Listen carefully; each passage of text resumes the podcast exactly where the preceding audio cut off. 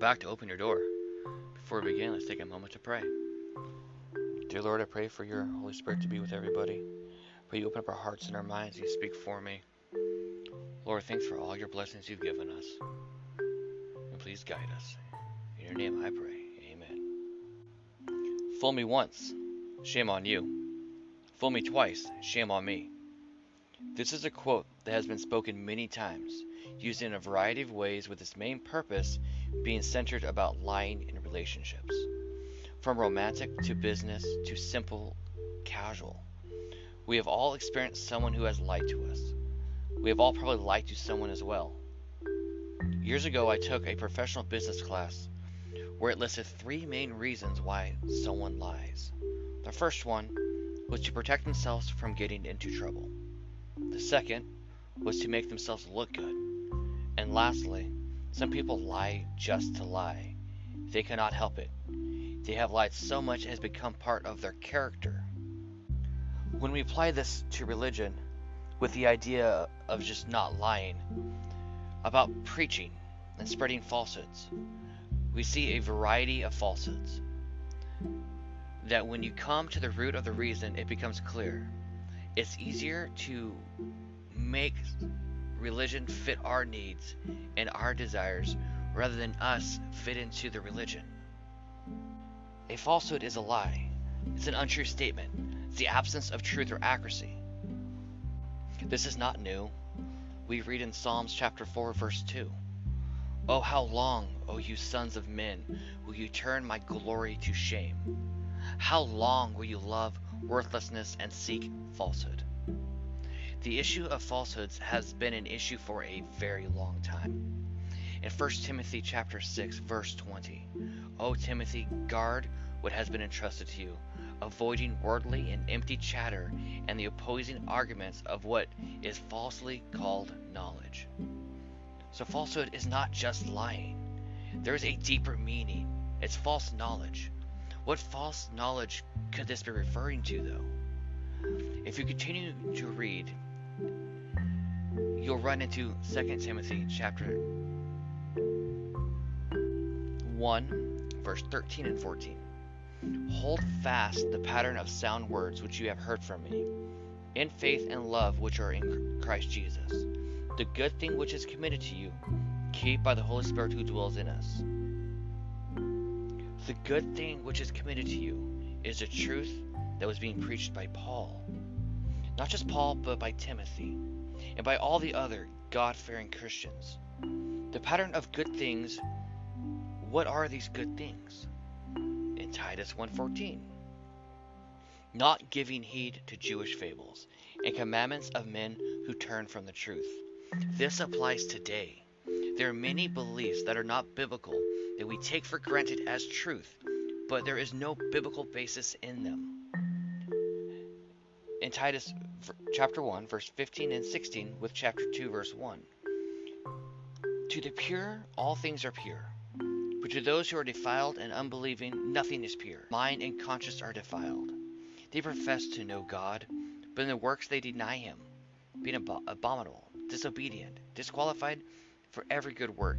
But as for you, speak the things which are proper and sound doctrine. We are told to guard ourselves against falsehoods fast to the pattern that is taught.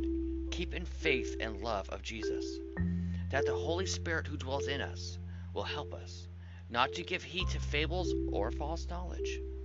We're also told that there will be some who profess to know God, but they are denying Him. They may even not know that they're doing it. They're being dogmatic in their beliefs, or they are just going with the flow of everyone around them. Continuing in 2 Timothy chapter 4, verse 3 and 4. For the time will come when they will not endure sound doctrine, but according to their own desires, because they have itching ears, they will heap up for themselves teachers, and they will turn their ears away from the truth, and be turned aside to fables. For this time will come. Well, what time? 2 Timothy chapter 3 verse 1 through 7. But know this that in the last days perilous times will come. Let's stop right there. We know the time period now, the last days. Many people believe we're living in that time period now. Let's continue reading to see if it fits the bill. For men will be lovers of themselves, lovers of money, boasters, proud, blasphemers, disobedient to parents, unthankful, unholy, unloving, unforgiving, slanderers, without self control, brutal, despisers of good, traitors, headstrong, haughty, lovers of pleasure rather than lo- lovers of God, having a form of godliness but denying its power. And from such people turn away. For of this sort are those that creep into households and make captive of gullible women loaded with down with sins, led away by various lusts, always learning and never able to come to the knowledge of truth. As we read through this list, you can see we are most assuredly in the last times.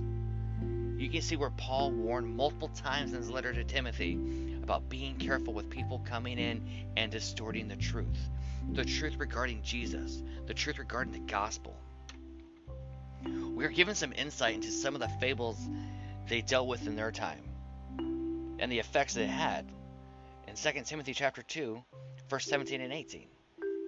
And their message will spread like cancer who have strayed concerning the truth, saying that the resurrection is already past, and they overflow the faith some more. 1 Corinthians 15, 12, and 13. Now, if Christ is preached that he has been raised from the dead, how do some among you say there is no resurrection of the dead? But if there is no resurrection of the dead, then Christ is not risen. There has been and will always be falsehoods.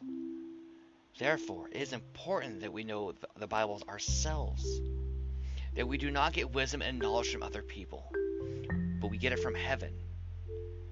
In James 3:17, but the wisdom that is from above is first pure, then peaceable, gentle, and easy to be entreated, full of mercy and good fruits, without partiality and without hypocrisy.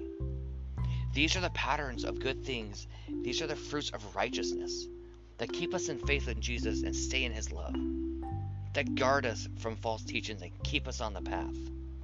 It will help us gain a pure heart when Christ abides in our heart and will refine our characters. It will help us overcome the world. James 1 5. If any of you lack wisdom, let him ask God who generously to, gives to all without reproach and will be given and it will be given him. James 1:22 But be doers of the word and not hearers only, deceiving yourselves. Philippians 1:9 It is my prayer that you love may abound more and more with knowledge and all discernment. It is important for us to study our Bibles, have that connection with God, stay in meditation with Him, pray to Him, commune with Him. This way, you could understand and know when you hear something that isn't biblical. You could go back and say, hey, wait a minute. Brothers and sisters, I beseech thee to read your Bibles. I beseech you to work on your relationship. Have Him in your heart. Let Him in. God bless.